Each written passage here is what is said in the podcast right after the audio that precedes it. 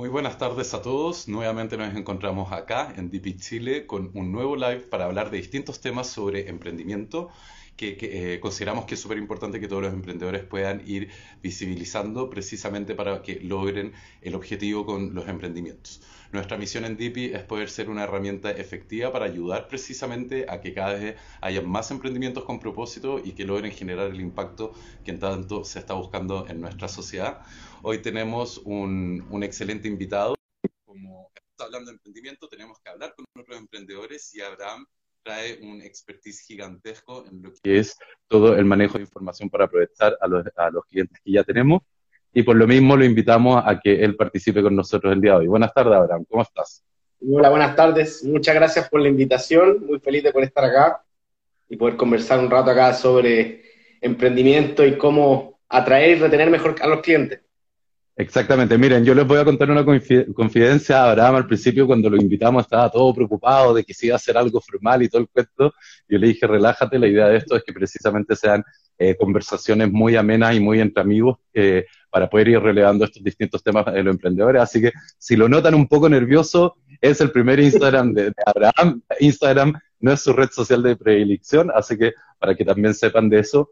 Pero bueno, primero cuéntanos un poco más de ti, Abraham, porque ya la gente me conoce a mí y ya sabe un poco más o menos mi historia y mi perfil, entonces es importante también que te conozcan a ti antes de ya empezar a entrar en materia de cómo aprovechar mejor a los clientes que tenemos. Ya, súper. Yo soy socio de Quick, Quick es una plataforma que un poco lo que busca es ayudar a las distintas empresas a poder vivir en este mundo digital que trae nuevos desafíos. Uno de los principales es que este cliente que a lo mejor antes podíamos conocer cuando entraba al local y, eh, no sé, ese, ese, ese señor que entraba todos los días y lo conocíamos de cara, hoy día es una línea en la base de datos, no tenemos ni idea y pasan cosas chicas y es un cliente valioso que se nos va por errores chicos. Quick es la plataforma que te permite solucionar ese tema porque te ayuda a tener un motor de datos que de alguna forma visibiliza quiénes son tus clientes valiosos y te permite usar lo que es el Customer Analytics para poder targetear a los distintos tipos de clientes y darles algo más personalizado. Ya, pero mira, nos estamos adelantando, vamos paso a paso, porque al final de cuentas, y, a lo que estamos invitando y la gente que está viendo el live ahora conectado y que después lo van a ver, eh, lo que quieren saber es cómo sacar el jugo a los clientes que ya tenemos. Partamos primero estableciendo que, eh, y, y, no sé si tú estarás de acuerdo y ahí me dirás tu opinión, que nosotros como emprendedores, cuando logramos hacer una primera venta, esa primera conexión con un cliente, estamos estableciendo una relación, porque hay una transferencia de confianza del cliente hacia nosotros como emprendedores, no porque sí, o sea, no, no, es porque sí que nos compraron, ¿sí o no? No sé qué opináis tú. Yo creo que esa primera compra es esencial, es, justamente lo más difícil. Y acá hay una frase que me encanta, que es de, del logo de Wall Street. Pero él dice que toda venta es una transferencia de confianza. Entonces, cuando partimos, justamente lo más difícil es lograr esa primera persona que diga, yo confío en esto, en esta empresa que nadie conoce, que, no, que nunca le ha entrado un servicio a nadie. Es esa primera transferencia de confianza con la que uno parte. Eh, y justamente es esencial. O sea, cuando uno cambia y empieza a entender que toda venta es una transferencia de confianza, cambia mucho cómo uno ve al cliente y cómo cambia las prácticas. Porque, por ejemplo, estas cositas chicas como no, que ponle la promoción del descuento que no es descuento, es un engaño, no queremos partir una relación con un engaño. A lo mejor logro la compra. Sí, me ha comprado una vez, pero yo no quiero que ese cliente compre una vez, yo quiero que ese cliente se quede y esté en el tiempo. Bueno, yo creo que es lo que todo emprendedor busca, porque bueno, todos sabemos que el camino de emprender es bastante desafiante, porque para no decirlo menos, venimos de un año y medio, dos años de una situación muy compleja y anómala, que también ha hecho más difícil aún el, el hecho de emprender en algunos sentidos, en otros sentidos tal vez sí lo ha facilitado, pero al final de cuentas yo creo que todos como emprendedores eh, queremos mantener a los clientes y queremos, como decís tú, que ese cliente sea un cliente recurrente. Ahora, mi pregunta, y, y, escuchándote explicarlo, y que todo esto nosotros ya lo hemos, eh, lo hemos conversado antes, pero ¿por qué el primer cliente siempre va a ser más difícil que un cliente recurrente? Ya, eh, a ver, primero está el primer cliente. Y, y, acá, ese primer cliente, claro, es como el, salto de fe. Es la persona que, normalmente, como cuando uno parte, dicen que Friends, Family and Fools, normalmente es alguien que confía en ti, el que da ese salto de fe. Ahora, después, ¿qué pasa? Que una vez que ese cliente se vuelve recurrente, es mucho más barato. O sea, los estudios te dicen que generalmente atraer a un cliente nuevo es entre 5 y 25 veces más caro que un cliente que ya te compró. Y tiene toda la lógica porque uno, ese cliente tiene que pasar por todo el proceso de conocerte, y ahí si nos vamos a hacer un poco al marketing, a los que hagan sus propias campañas van a saber que tú haces primero la awareness, donde le mandáis, no sé, la campaña para que conozca su marca. Entonces invertiste, los primeros, no sé, 300 pesos en Facebook Ads, solo para que te conozca.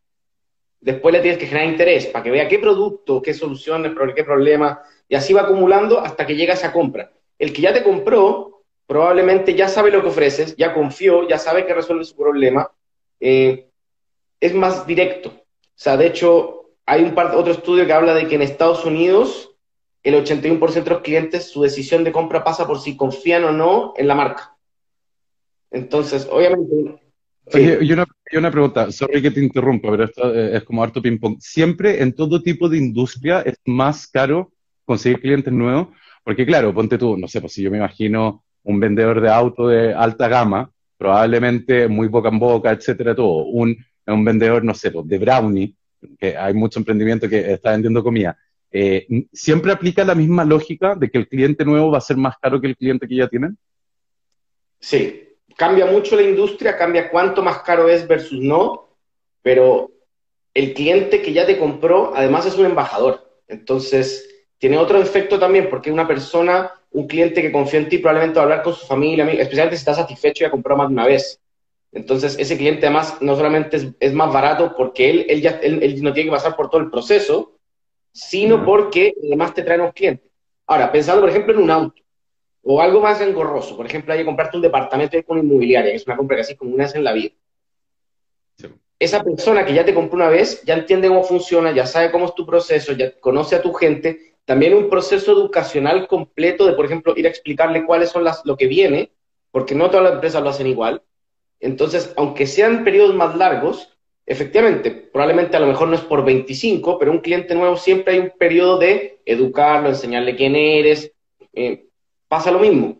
El cliente que ya te compró y que ha confiado en ti, hay una parte del proceso de la venta que no hay que volver a hacer. Ahora, ¿qué es lo que pasa? Si nos vamos, por ejemplo, a restaurantes o a supermercados, entre más recurrente es, más importante es esto. Si yo tengo un emprendimiento de comida, mi, mi, venta, o sea, mi vida son las recurrencias. los, emprendimientos muy, no sé, alimentos, a veces el 60, 70% de la venta son los clientes recurrentes. Y además es el cliente que te genera como esa estabilidad. O sea, si tú estés manejando, no sé, un restaurante, es mucho más cómodo pensar, ya, tengo una base de X clientes que compran todas las semanas recurrentemente, que me generan este ingreso, y lo que tengo que hacer es el push de crecimiento, de ir yendo a buscar nuevos que se vayan quedando. O sea, de, pero, pero si, si, si, mis ingresos dependen de traer clientes nuevos para que compren, además se vuelve como es como el Royal Hamster. O sea, genero ingresos, pero gasto para traer gente, genero ingresos, lo gasto para traer gente. Eh, no, es muy difícil crecer cuando no logras esa recurrencia y que los clientes se queden. Ya, pero ahí, por ejemplo, la pregunta que cae de cajón. Eh, ¿Tú cómo veías el asunto acá en Chile eh, del emprendimiento? Porque obviamente va, a cambiar mucho de país en país, etcétera, incluso dentro del propio Chile. Eh, los usos y costumbres de los emprendedores en Santiago no son los mismos que de un pueblo chico, en el norte, en el centro sur. Pero ¿cuál crees tú que es el principal eh, error que se comete entonces que la gente no está porque yo creo que existe un paradigma que hay que quebrar, que el emprendedor siempre piensa que tiene que salir a buscar nuevos clientes, salir a buscar, salir a buscar. Porque como decís tú, todos partimos con esta campaña awareness, etcétera, que sí es un paso importante, pero nos quedamos en eso, en siempre estar yendo a buscar. ¿Por qué tú crees que el emprendedor no, eh, no ha logrado incorporar esta premisa de que es más importante la venta recurrente? Es que yo quiero decir algo, no es que sea más importante la venta recurrente, las dos son muy importantes. Lo que pasa es que nos, a veces dejamos de lado la recurrencia, de hecho, y lo que pasa es que muy, es, más difícil, es más difícil de medir, es más difícil de controlar, porque la recurrencia, por ejemplo, es, usáis un KPI que es la tasa de retención. ¿Cuántos clientes nuevos traje versus los activos? Explicando acá te di cuenta que ya es complejo. Versus la venta, ¿cuántos clientes nuevos? Entonces también hay un tema de que es más difícil, no, a veces no tengo la herramienta, pero yo sí sé cuánto, cuánto vendí, cuántos clientes traje. Entonces, claro, a veces nos falta hacer ese doble clic de entender, ok, cómo, cuando quiero entender el negocio, ya, ¿cuántos clientes traje y cuántos se están quedando? Porque tengo esas dos partes, de los que traje, cuántos me compran de nuevo y cuántos estoy trayendo, que es lo que me da el crecimiento. Lo otro es que el emprendedor sale y normalmente la recurrencia es de largo plazo. Es como, no es el KPI de, ahora, no es el problema de ahora. Realmente como que uno, uno parte como el ser humano, lo primero es sobrevivir. Entonces está preocupado sobrevivir y sobrevivir es traer, traer, traer, traer Y a lo mejor hay una segunda etapa, como cuando ya estás más maduro, que ahí es donde tienes que empezar a decir, ok, ya traje mucho, tengo que empezar a cuidar lo que tengo y a ver cómo lo expando. Eh, y ahí es donde de repente entra, de que claro, al principio, cuando tú estés partiendo, ok, voy a retener clientes, pero si tengo tres clientes, no me hace negocio, necesito 100, 200, 300, 1000, y ahí es donde tener tres clientes muy felices pero tener mil, versus tener mil, todos tienen que decir, prefiero tener mil. No, obviamente, pero bueno, ahí también lo que nosotros ya hemos conversado harto en, en otras ocasiones yo creo que falta mucho todavía en el ecosistema emprendedor de empezar, empezar a compartir estos conocimientos, porque como decís tú, o sea, cuántos clientes necesitas, cuánta venta, el punto de equilibrio, muchas veces el emprendedor ni siquiera hace el ejercicio de tener un presupuesto, de saber su punto de equilibrio, saber cuánto tiene que vender, a cuánto, los márgenes, etcétera, y, que bueno, eso ya es harina otro costal que sí está relacionado, pero no vamos a entrar tanto en detalle ahora. Pero yo te quería hacer una pregunta, una bajada práctica, porque tú decías, ya, donde tú hablamos de esta campaña de awareness, todo el cuento la habla, y todos estamos súper acostumbrados a que en el mail hoy en día te llegan 20.000 mails todos los días con promociones, con cuestiones y todo, y, y, siempre se ha pensado que hay que hacer estrategias para mantenerse así como en el top of mind y que antes era bombardear. ¿Eso sigue siendo así? Eh, ¿Tú lo ves como una práctica buena? ¿Tú ves que es una práctica que hay que ajustar? O, o incluso una práctica que tal vez hay que olvidar? ¿Cómo lo ves tú? Sobre todo desde la perspectiva de, datos, porque hay que recordar que Abraham maneja los datos. Acá es donde el dato empieza a tener prioridad. Y, claro, si tú veis como el mundo del marketing, como ha ido cambiando, tú partes, no sé, la televisión, en la radio, que son los medios masivos donde tú no sabías a dónde llegabas, y claro, era estrategia de bombardeo. Yo necesito que me vean mucho en la tele porque hay un principio clave. En, cuando dijimos que la venta es una transferencia de confianza el cerebro humano tiene sus limitaciones. Creemos que nosotros somos muy racionales, pero en realidad no lo somos. Una de ellas es que frente a problemas de, o sea, cuando yo no conozco cosas, o sea, o, incertidumbres, no es que haga un raciocinio completo, sino que tengo a usar familiaridad. Pseudo como, por ejemplo, si hay un problema y no sé resolver, lo que hace el cerebro es que dice, este es el problema que más se parece y lo vamos a resolver como es. Entonces, ¿qué pasa? Que eso hace que yo le, tengo más confianza a cosas que me son familiares. Entonces, todo este principio de bombardeo viene de la familiaridad. Y de hecho, los políticos, yo creo que ya no, pero antiguamente, eh, claro, tú te da más confianza un político mucho más conocido. O sea, si, salían dos candidatos a presidente y a uno lo habéis visto, tenía una carrera y había estado en el Senado y lo habéis visto muchas veces, y otro la primera vez que aparecía, por lo general el conocido ganaba por un tema de que te da más confianza porque lo era más familiar. Ahora hay, hay cambio, viendo el tema de la política, todo esto está cambiando. Y de hecho, el concepto clave hoy día es la lucha por la atención. O sea, con las redes sociales, eh, con Facebook, eh, Instagram, tú estás todo el rato siendo bombardeado por eh, como distintos canales, YouTube, no sé. Entonces, el problema hoy día es que la gente tiene tantas cosas que ver que tú estás luchando por su atención. Y en ese sentido, si yo bombardeo, pero bombardeo con mal contenido, voy a perder lo más grande que es el contacto. Entonces, por ejemplo, si mi estrategia es mandar un mail todos los días, pero ese mail es basura, ¿cuánto tiempo se demora la persona en decir a ah, spam? Y una vez que mandó spam, perdí, nunca más lo puedo contactar por mail. O si yo subo mucho contenido a Instagram, pero el contenido es malo y la gente, ¿cuánto puede pasar sin que no me, cuando vea la historia diga, ah, este sube siempre y no lo vea? Entonces, la lucha hoy día está más en poder segmentar e ir un poco más como lo que quiere esta persona. Entonces, por ejemplo, si yo tenía mi restaurante o mi cafetería y yo vendo, eh, no sé, los productos para diabéticos los, eh, y los que son veganos, a lo mejor la mejor estrategia es, ah, los clientes que me compran los diabéticos, cada cierto tiempo mandarle algo muy bueno de cómo hacer algo diabético en casa. Porque probablemente estoy enganchando con algo que sí le interesa y que sí va a ver. Y si le voy a mandar un correo, que sea algo así power, por ejemplo, una buena promoción, no esa promoción de 5% de descuento con compras sobre 15 mil pesos, que al final no implica, sino algo que el buen realmente entre, lo vea y diga, oh, sí, este lo voy a abrir. Es mucho más, y, hay que pensar, si yo estoy peleando con todo el porque todo el resto está haciendo lo mismo, y a la persona le llegan, no sé, 100 correos diarios, ¿cómo hago para que mi correo sea el que sí o sí tiene que ver? Y no es mandando muchos correos todos los días. Lo más probable es que si tú mandas muchos correos todos los días, esa persona no los va a leer, te va a mandar spam, y de hecho, normalmente las tasas de apertura de mail son súper bajas. Sí, eso te iba a decir. O sea, yo creo que a todos nos ha pasado que estáis en el celular y te empiezan a llegar todos estos mails y ni siquiera los leí, los elimináis directo. Lo que sí es muy común que la gente no se da la lata de, de, eh, salirse de la lista, pero elimináis todos los mails. Entonces, como si tú, y acá ya empezamos a hablar de muchas cosas del marketing mix, que obviamente es súper importante considerar, porque muchas veces los emprendedores, eh, lo que nos pasa, y ahí me incluyo, porque somos todos emprendedores tú también, nos quedamos muy con la definición del producto, del precio, ah, no, es que mi producto es lo mejor y más encima está barato y todo, y pensamos que con eso la, la hicimos y que estamos asegurados. Porque claro, como no hay mejor producto en el mercado y no al mismo precio, todos me van a preferir. Pero muchas veces se nos olvida que nosotros tenemos que ser muy estratégicos al momento de generar una, una estrategia de comunicación. Porque de nada sirve, eh, en el fondo, tener mejor producto si tú no lo logras comunicar. Y aquí tú tocaste un tema que me, gustaría tal vez eh, que nos explayemos un poco de, sobre el tema, eh, lo que ya venimos hablando, la confianza, la marca, etcétera, y como ya esta mentalidad antigua que viene y que en su minuto tuvo su razón de ser, que era en la televisión y que tenía que estar bombardeando y, que apareciera ahí, ¿cómo ha ido cambiando el tema comunicacional con la marca? Porque la marca hoy en día ya no se comunica como antes. ¿Tú qué cambios has visto eh, que, ha pasado en el rubro y que uno como emprendedor tiene que entender? Porque mencionaste el tema, ah, ya, este gallo siempre, o este emprendimiento siempre sube lo mismo en Instagram. No sé si podéis comentar sobre eso.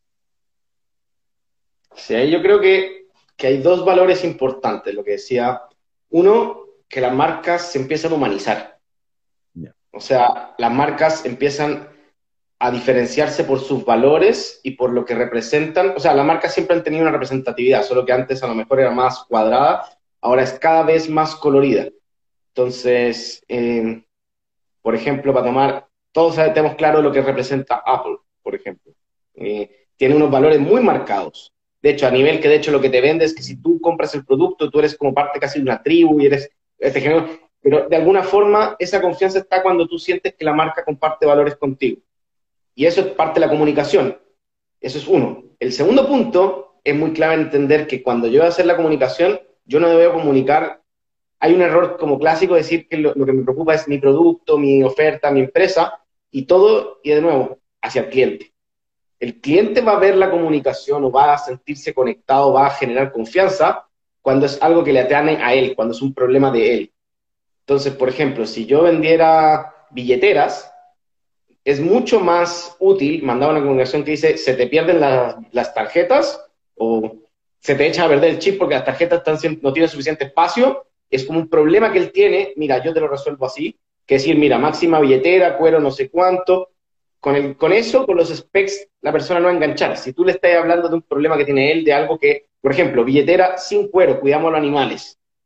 Eso es algo que la persona, la persona que en verdad le preocupa eso, va a enganchar y decir, va a generar relación de marca. Decir, esta marca representa, yo, yo probablemente voy a comprar esta marca porque se preocupa lo mismo que yo, piensa parecido a mí y además me resuelve mi problema. Que es que a lo mejor no quiero una billetera que me haga sentir culpable porque mataba a un animal para hacerlo.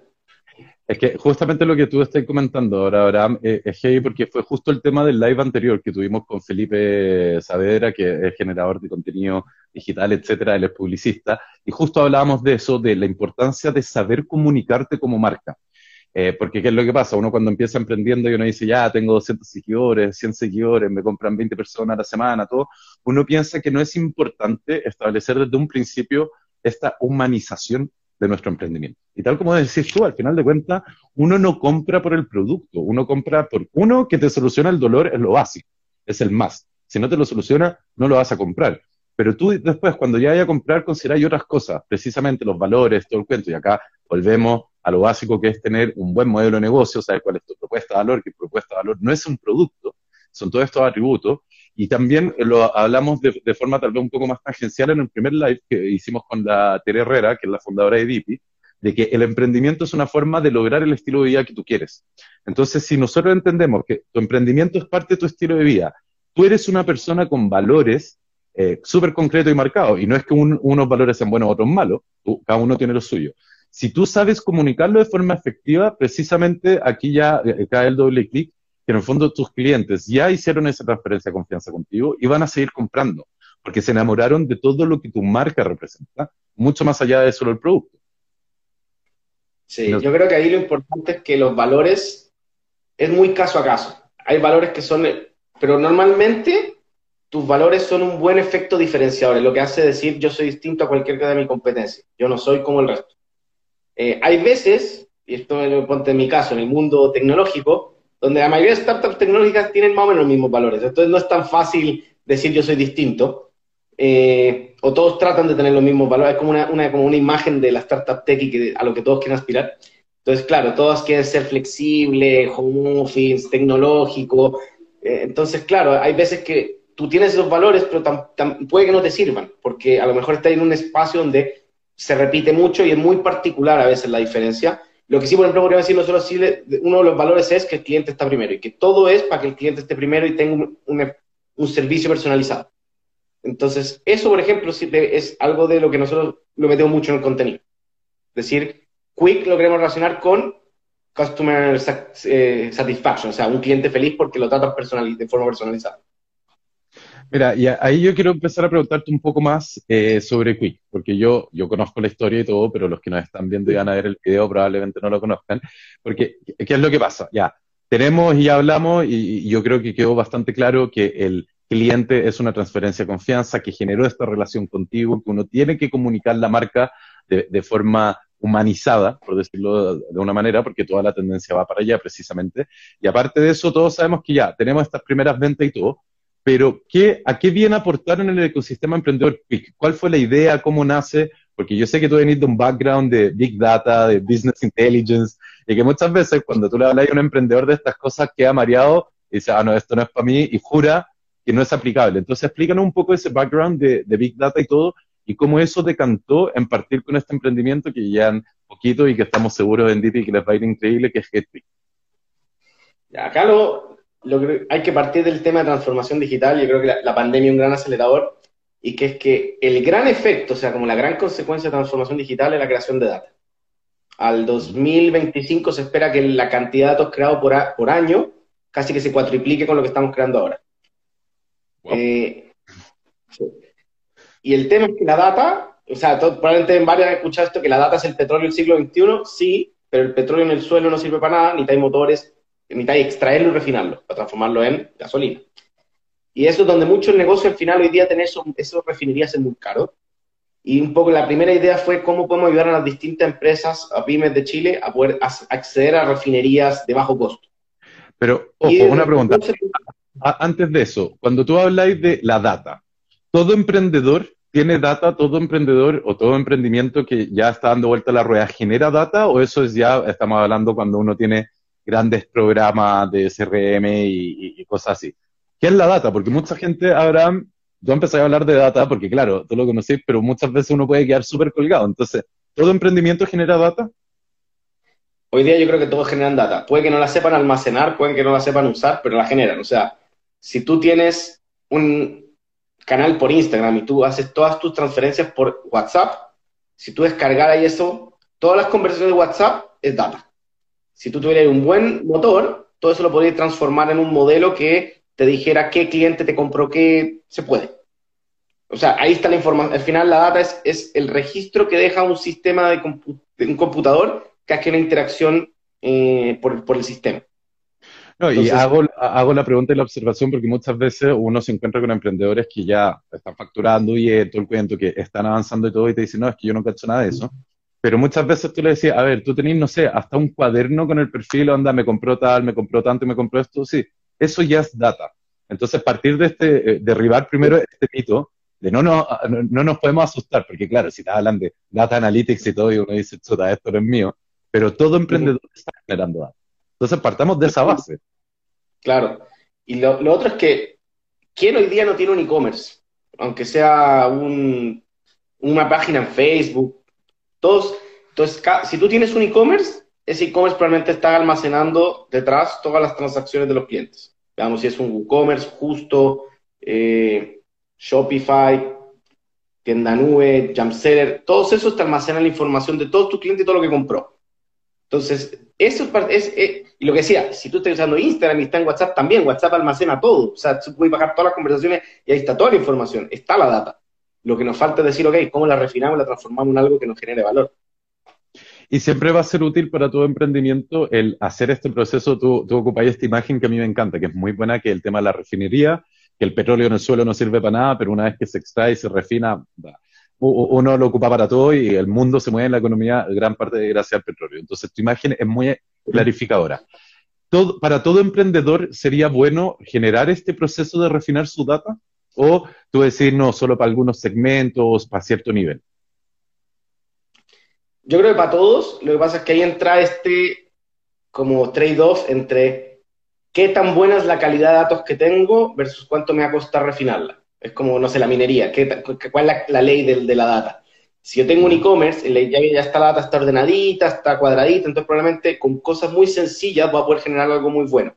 En el caso, por ejemplo, decía, si yo vendo por WhatsApp, hoy día lamentablemente todavía no existe una herramienta tan barata que te permita transformar todo eso en algo bueno. Probablemente no, no mucho tiempo, y de hecho como idea de negocio podría ser hasta bueno.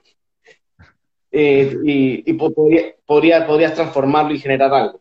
Pero, por ejemplo, si yo tengo un e-commerce estándar, yo tengo un Shopify, ahí está todo. Entonces, yo puedo descargar mi base de clientes y hacer algo tan sencillo como ver quiénes son los clientes que me compraron los últimos seis meses. Me puede generar una base de quiénes son mis clientes activos y quiénes no. Eso también va a cambiar dependiendo de la industria. Obviamente, si yo vendo muebles por e-commerce, no es lo mismo que si vendo comida. El mueble que alguien me compre dos veces en el año es como, este cliente es extraordinario.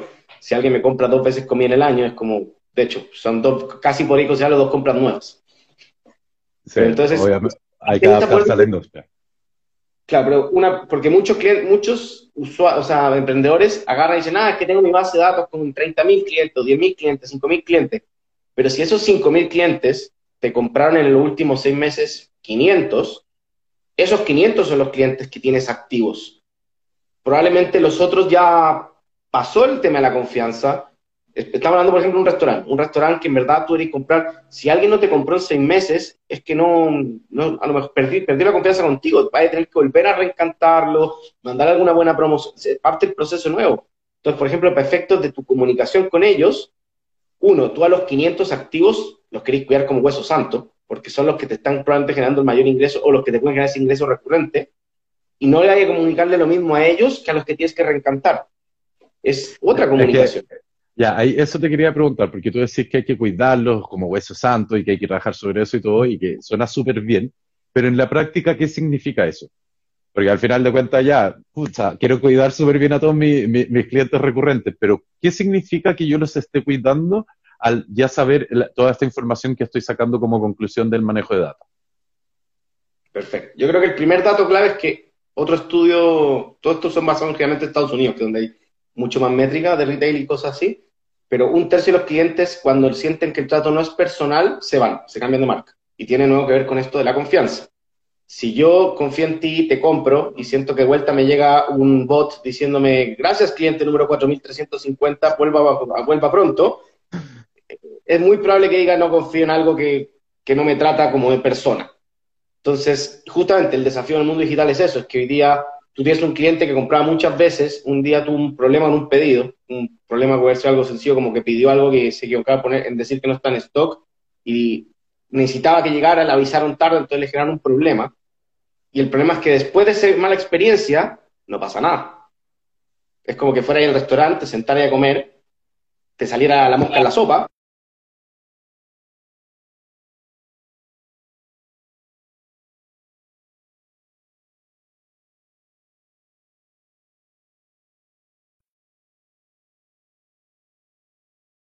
Pero bueno. Sorry, estoy... no, me, quedé, yo pegado tú.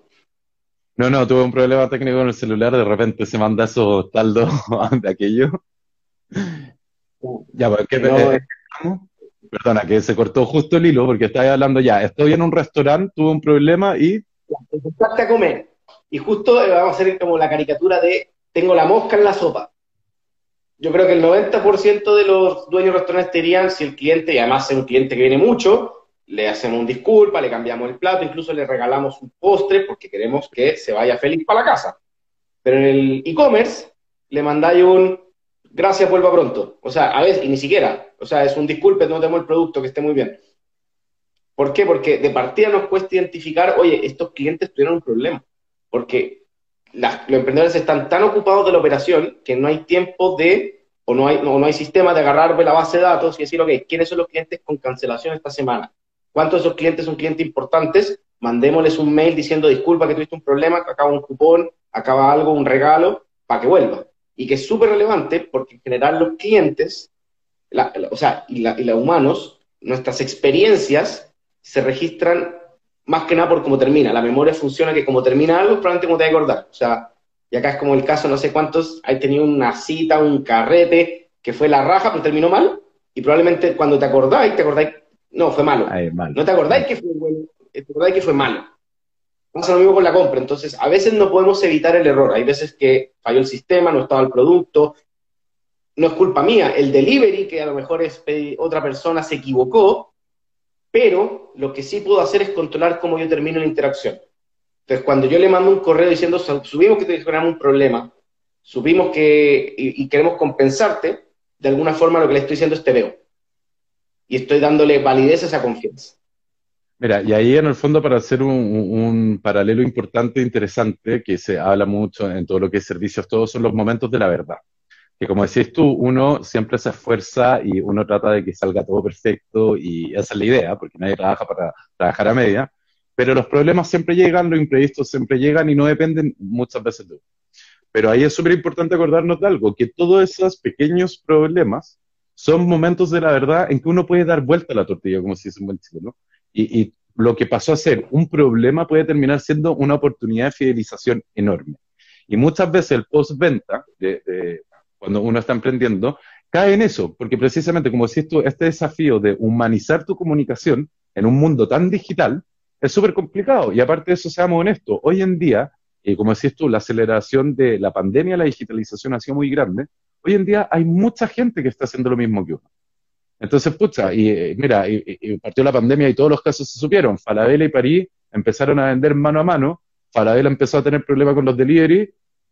Fregó. Cambio París, como empezó a cumplir, empezó a vender mucho más. Entonces, y yo en lo personal he tenido problemas con ambos, con Falabella y con París.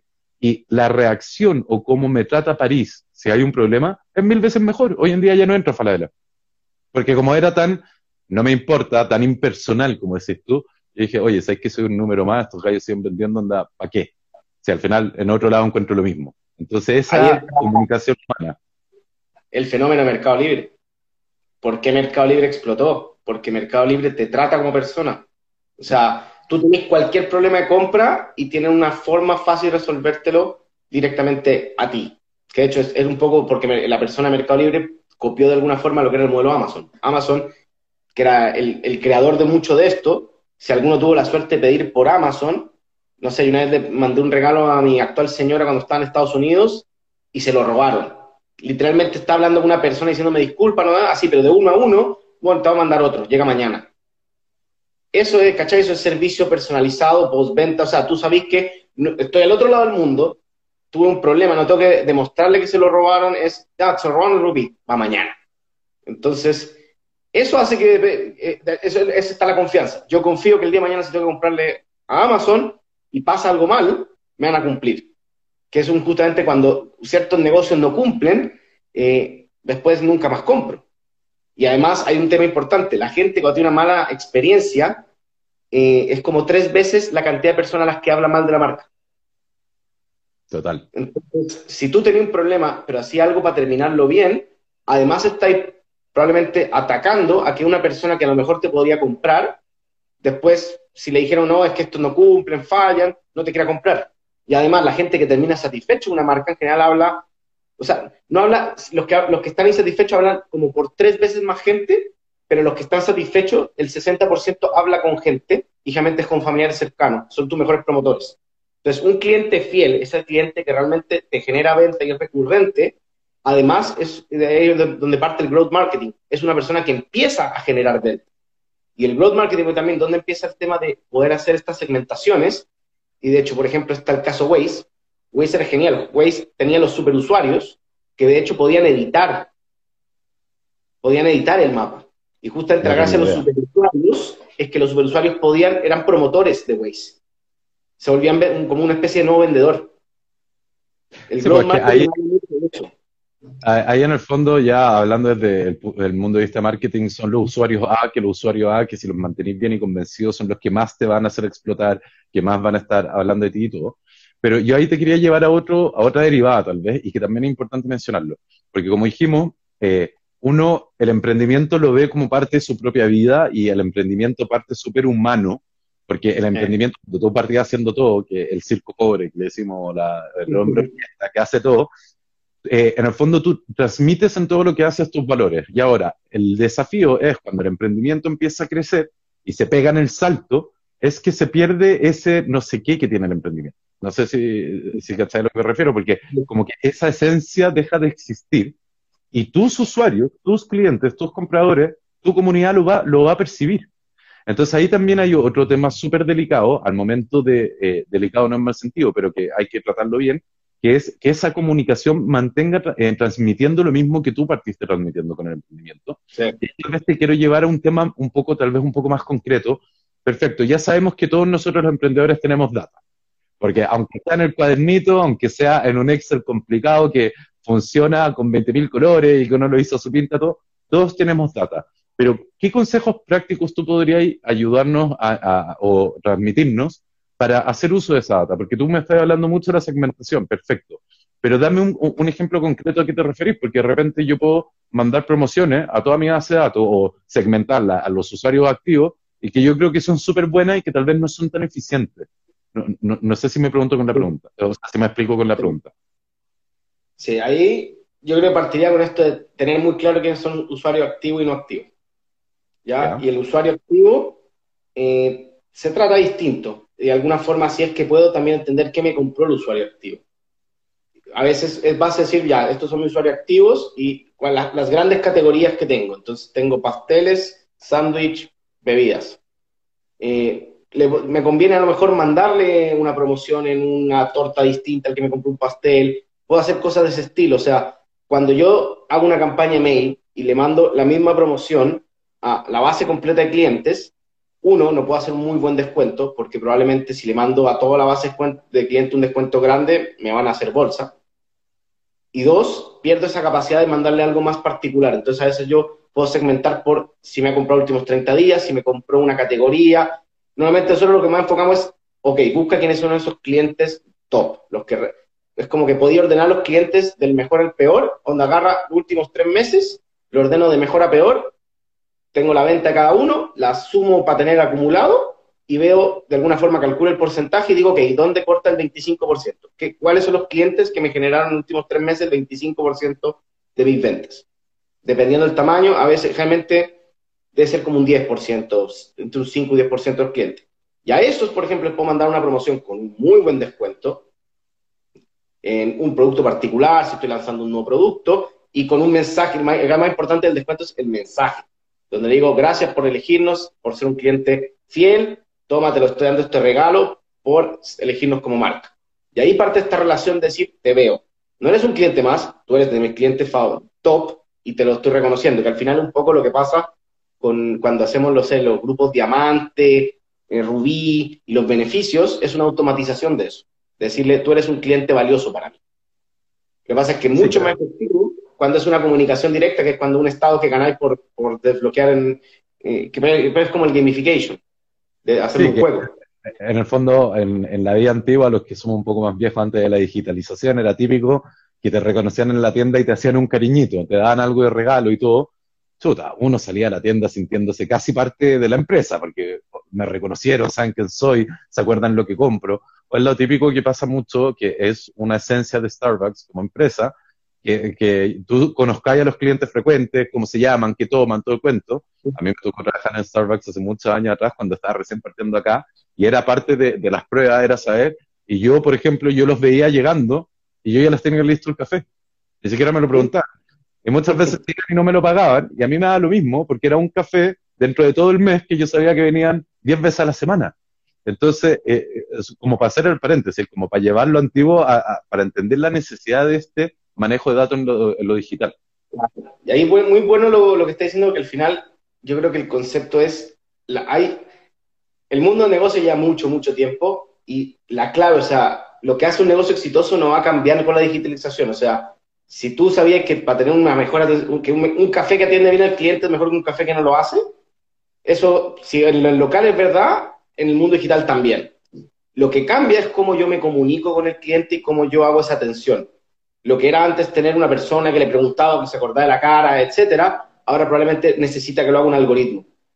Y ahí es donde está esa, esa brecha de que no todos pueden tener algoritmo, pero si, si logramos que todos tengan acceso a algo parecido, lográis bajar para que sea más competitivo todo. Porque... Y, una pregunta, ¿eso es lo que están haciendo en GetQuick? Porque GetQuick partió ahora hace nada y yo estoy seguro que les va a ir increíble, pero explícanos un poco cómo ayuda entonces GetQuick y el emprendimiento que están partiendo con todo esto. Porque como decís tú, y es súper importante y no olvidar, un negocio que es exitoso por estos atributos de valor y la forma de marca y esa personalidad de marca, no lo va a dejar de ser por la digitalización. La digitalización no es como un borrón y cuenta nueva. Acá no estamos reinventando la rueda. Entonces, ¿cómo GitPick nos puede ayudar a nosotros, por ejemplo, como emprendedores, en, este camino del uso de data? Súper. Lo que estamos haciendo nosotros es justamente tratar de crear estos motores o algoritmos de bajo costo. Que es decir, ¿sabéis que está Shopify? Hay 9.000 tiendas de Shopify en Chile. 9.000.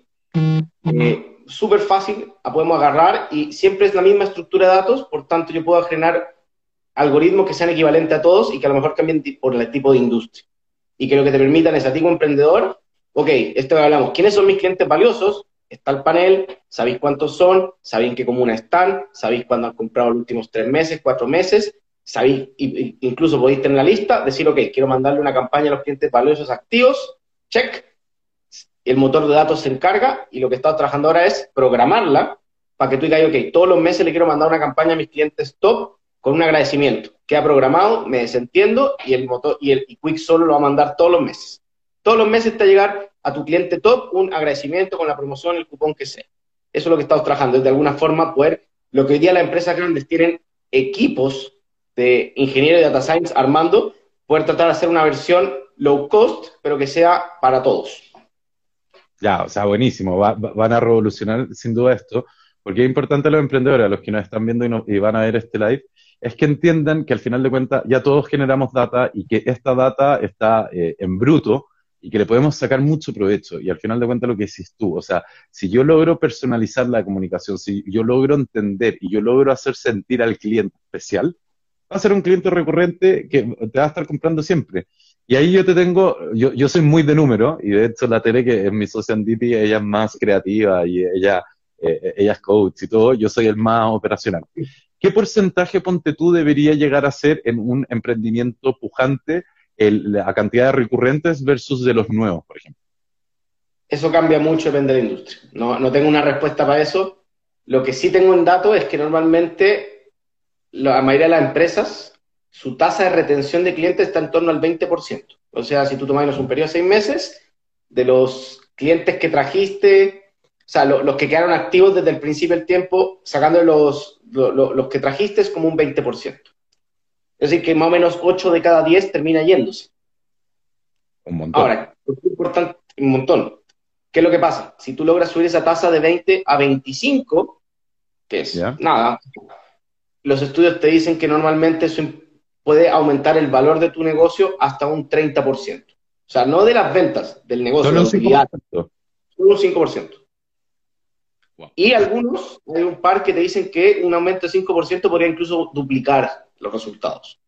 Entonces, también yo creo que acá entramos en un punto muy clave, que es que muchos emprendedores nos preocupamos de crecer, crecer, venta, venta, venta, y se nos olvida que todo esto es para lograr márgenes, utilidades. Y que vender mucho, si no, si tiene, por ejemplo, utilidad negativa, no sirve. Y que a veces es mejor, y un poco todo lo que estamos pensando en Quick es vender no sé si vender más, pero sí vender mejor. Porque justamente a lo mejor para generar esos 10 de ventas, si hoy día tengo que ir a buscar 8 clientes nuevos y tener dos recurrentes, si yo logro hacer subir a, a, 30 recurrentes, es mucho más barato lo que decíamos, ese, ese, extra es 5 veces, 25 veces más barato que, cuando iba a buscar bueno, o sea, tenía que ir a buscar nuevo, y por tanto el delta de utilidad que estoy ganando es bastante mejor. O a lo mejor vuelvo, traigo los 8 los ocho igual, pero me quedé con uno más. Entonces también hice crecer mi negocio. Y, no salir en esto de ir a buscar para reemplazar el que se va, sino más bien mantengo y voy trayendo. Y ok, no puedo retenerlo todos los que entran, porque digamos que si no sería un utopía, pero si voy aumentando eh, y, voy midiendo mi, mi, mi tasa de retención, voy mejorando entonces también cómo crece el negocio, porque si yo traigo y se queda, aumenta mi base de clientes. Si yo traigo y reemplazo uno que salió, sigo siempre en neto. No estoy creciendo. Y, aparte de eso, y yo acá quiero hacer tal vez un poco el link eh, con lo que tú hablaste antes de las campañas y todo el cuento. Porque, ¿qué es lo que pasa? Cuando uno, hoy en día, la herramienta de hacer campañas publicitarias en Instagram y Facebook es súper accesible, todos lo hacemos, obviamente ahí siempre recomiendo que se eh, asesoren con gente que sepa para entender bien la segmentación y todo el cuento. Pero al final de cuentas, uno tiene que hacer una campaña de posicionamiento para que te vuelvas familiar y de esa familiaridad pasar a esta transferencia precisamente de confianza. Ahora, también porque, eh, a lo que voy, es súper importante el tema de fijarse en esta tasa de retención. ¿Por qué? Porque esa tasa de retención al final te cuenta y te dice qué estás haciendo bien para hacer que el cliente se quede. Y si tú ya sabes que si haces A, mantienes al cliente, cuando salgas a posicionarte, vas a comunicar eso. Porque eso es lo que te hace valioso. Porque al final de cuentas, un cliente que, se, que compra una vez y se va, es como, como decías tú, la primera cita. Ya, entretenido y todo, pero no me convenció. No lo voy a escribir más. Entonces, si tú sabes que no estás haciendo algo bien, pero que aquellos pequeños ajustes te hacen que retengas más clientes, entonces enfócate en eso y comunica eso en las campañas. Y, en el fondo, como una conclusión tal vez súper general, y no sé si tú estás de acuerdo, es lo que yo siempre le digo a todos los emprendedores. Ustedes tienen que entender que nada puede ser por el yo creo. El yo creo es el peor enemigo al momento de emprender, porque la lógica de uno es súper clara. Para uno le hace sentido, pero no necesariamente a tu futuro cliente, a tu comunidad, a tu usuario le va a hacer el mismo sentido. Entonces uno tiene que ir validando estas cosas. Entonces, ¿cómo este manejo de datos de los clientes que ya tenemos nos puede ayudar a validar temas que vamos a ir a comunicar? No sé si hay una unión concreta ahí o es algo muy lejano lo que se habla. No, no es tan lejano, es un poco más difícil. De hecho, ese es como el gran desafío, pero yo creo que acá el concepto clave con el, porque todos partimos como con una sensación de guata de que esto va a funcionar. Yo creo que el, tema acá clave es que los emprendimientos tienen etapas y realmente cuando tú partiste y gran parte, hasta que, hasta que tú llegas al escalamiento, que digamos, cuando ya el negocio está tener el modelo de negocio como lo entiendes, está funcionando, los clientes casi que llegan, o sea, te llega el modelo de escalamiento cuando en verdad la, la, cosa es, si le meto más plata va a traer más ventas. Todo lo de antes es un proceso duro y arduo de casi que descubrimiento. Y el tema es que lo que te hace daño no es lo que no sabes, sino lo que crees que es cierto y no lo es. Que es una frase que me encanta, que la saqué de un libro. Y justamente es, yo parto en este supuesto, y si yo soy siempre de guata y no tengo el dato para ir contrarrestando lo que está pasando, eh, va a ser, probablemente me voy a caer en mis supuestos. Y no me va a matar no haber sabido si, mi, si el cliente quería A o B, sino que yo creía que quería A y él quería B. Entonces, en, toda esta parte, antes de llegar a ese modelo de escalo, es muy importante estar midiendo porque te obliga a decir, ¿sabéis qué? Yo creía que era A, es B, tengo que cambiar. Y los emprendimientos exitosos no son los que tienen la mejor idea, eso es un mito. Son los que son mejores para adaptarse y y tener, por ejemplo, el equipo que agarra algo y lo transforma, dice, partimos con A, esto no es, vamos a transformar B. Y, después B tampoco, C, y a lo mejor en C la chunta al modelo de negocio y ahí la cuestión explota. Y mira, acá están preguntando en los comentarios si esto es exclusivamente para, en el fondo, los servicios o esto son, son eh, paradigmas que sirve tanto para, para productos, servicios, es para algún tipo, o sea, ¿hay una diferenciación? Mira, entre producto y servicio, claro, hay diferencias, pero son más diferencias de forma que de fondo. O sea, si yo estoy vendiéndote un producto o un servicio, claro, el, por ejemplo, ¿qué pasa cuando el servicio no es un tangible, es un seguro? ¿Ya? ¿Cómo yo, ¿Cómo yo lo aplico? Justamente una de las fuentes de que la persona se vaya infeliz de un seguro es cuando pagué un año y nunca lo usé y no sé para qué sirve. Entonces, la mejor forma, también personalizar, tangibilizar, transformar ese intangible algo concreto y ojalá que sea un trofeo. Entonces, por ejemplo, eh, un cupón con su nombre, etcétera, válido para un descuento en un lugar que es beneficio del lugar, pero que es para ti, ¿cachai? Eh, o algo que puedas guardar, ¿cachai? Así, si fuera un cliente top porque eres de los que paga más el seguro, no sé, una casi que puede ser una plaquita de cliente top, eso lo vuelve tangible. Eso hace que la persona después de cierto tiempo no diga, no sé para qué estoy pagando esto, me voy. Con los servicios un poco más difícil y ahí hay que entrar a ver, ok, cuáles son los tangibilizadores. Pero de alguna forma, por ejemplo, si yo quiero medir, a lo mejor no son, los, no son las cancelaciones de pedidos, sino los clientes que se me caen. ¿Por qué se me caen los clientes? ¿Qué es lo que me dicen? ¿Cuál es el feedback de vuelta a un servicio? Y de nuevo, si se va... No, sigue, sigue, sorry. Y que si la, persona se va porque, al, por último, que es lo mismo, yo controlo cómo termina el proceso. A lo mejor no funcionó, algo no salió bien, pues yo trato de que el recuerdo de cómo fue trabajar conmigo sea lo más positivo posible. Mira, ahí están agradeciendo eh, en el fondo lo que estamos hablando, que les hace sentido. Y ya para ir cerrando, porque el tiempo ha pasado volando, ya llevamos más de 50 minutos, contigo siempre eh, lo, lo paso bien conversando. Pero Abraham, vamos a un caso súper concreto, última pregunta y después ya, eh, ya nos despedimos. Para un emprendedor que ya está teniendo ventas, que todavía no conoce lo que ustedes hacen en GetPick ni nada semejante y todo, y que tiene sus ventas y tiene un Excel, fulanito de tal, fecha tal, me compró estos productos y vendió tanto Consejo, ¿qué KPIs o qué cosas, tres cosas deberían estar muy atentos para medir? Para poder sacarle más informa o sea, más provecho a esta información que ya tiene. Perfecto. Lo primero es que no se fijen solo en la venta, sino en las cosas. La venta es un resultado. Y hay cosas que mueven la venta, que es justamente cuántos clientes nuevos, clientes recurrentes tuve, que es la cantidad, por así decirlo, y después el ticket medio y la cantidad de productos en la compra, que es el precio. Normalmente yo no puedo, mejor, no puedo subir el precio de los productos, lo que sí puedo hacer es que me compren más.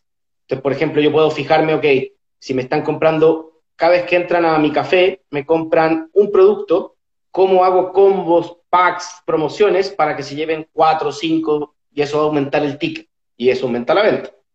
Y por otro lado, si estoy trayendo clientes nuevos como loco, ¿en qué me fijo para aumentar la recurrencia? O si tengo muchos buenos clientes recurrentes, ¿qué tengo que hacer para traer más clientes nuevos? Porque es muy distinto cómo ataco el problema cuando tengo recurrencia pero no tengo clientes nuevos que cuando tengo baja recurrencia. O sea, en, uno tengo que hacer enfoques distintos. Eso es uno. Segundo, que sí le pongan mucha atención al tema de las cancelaciones, los problemas a los clientes, que no lo dejen, traten de ver alguna forma como en un Excel aparte, etcétera, le hagan seguimiento, tengan si se le comunicó, si respondió, si lo y que ofrezcan algo, o sea, controlen el, como esa, el proceso final, cómo termina el proceso es como el cliente se acordar de ustedes y lo que hace la diferencia es que vuelva o no vuelva. Y lo último es segmentar lo más posible. O sea, a veces es difícil, es latero, no, no, sé siempre el tiempo, pero por último, tener claro quién es mi cliente valioso. O sea, hay, hay de addons, por ejemplo, si tienen Shopify, hay un par de addons de Shopify que cuestan, pero que pueden darte quién es el Life Customer Value, si no lo pueden hacer con Quick. Muy bien.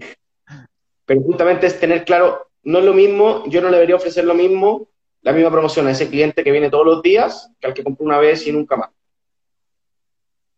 Perfecto, mira, tres consejos súper concretos y como decís tú, es súper importante eh, porque muchas veces caemos en el error de preocuparnos solo de la venta y se nos olvida que el upsell puede ser horizontal y vertical, y hay muchas estrategias, pero así que fue súper clarificador.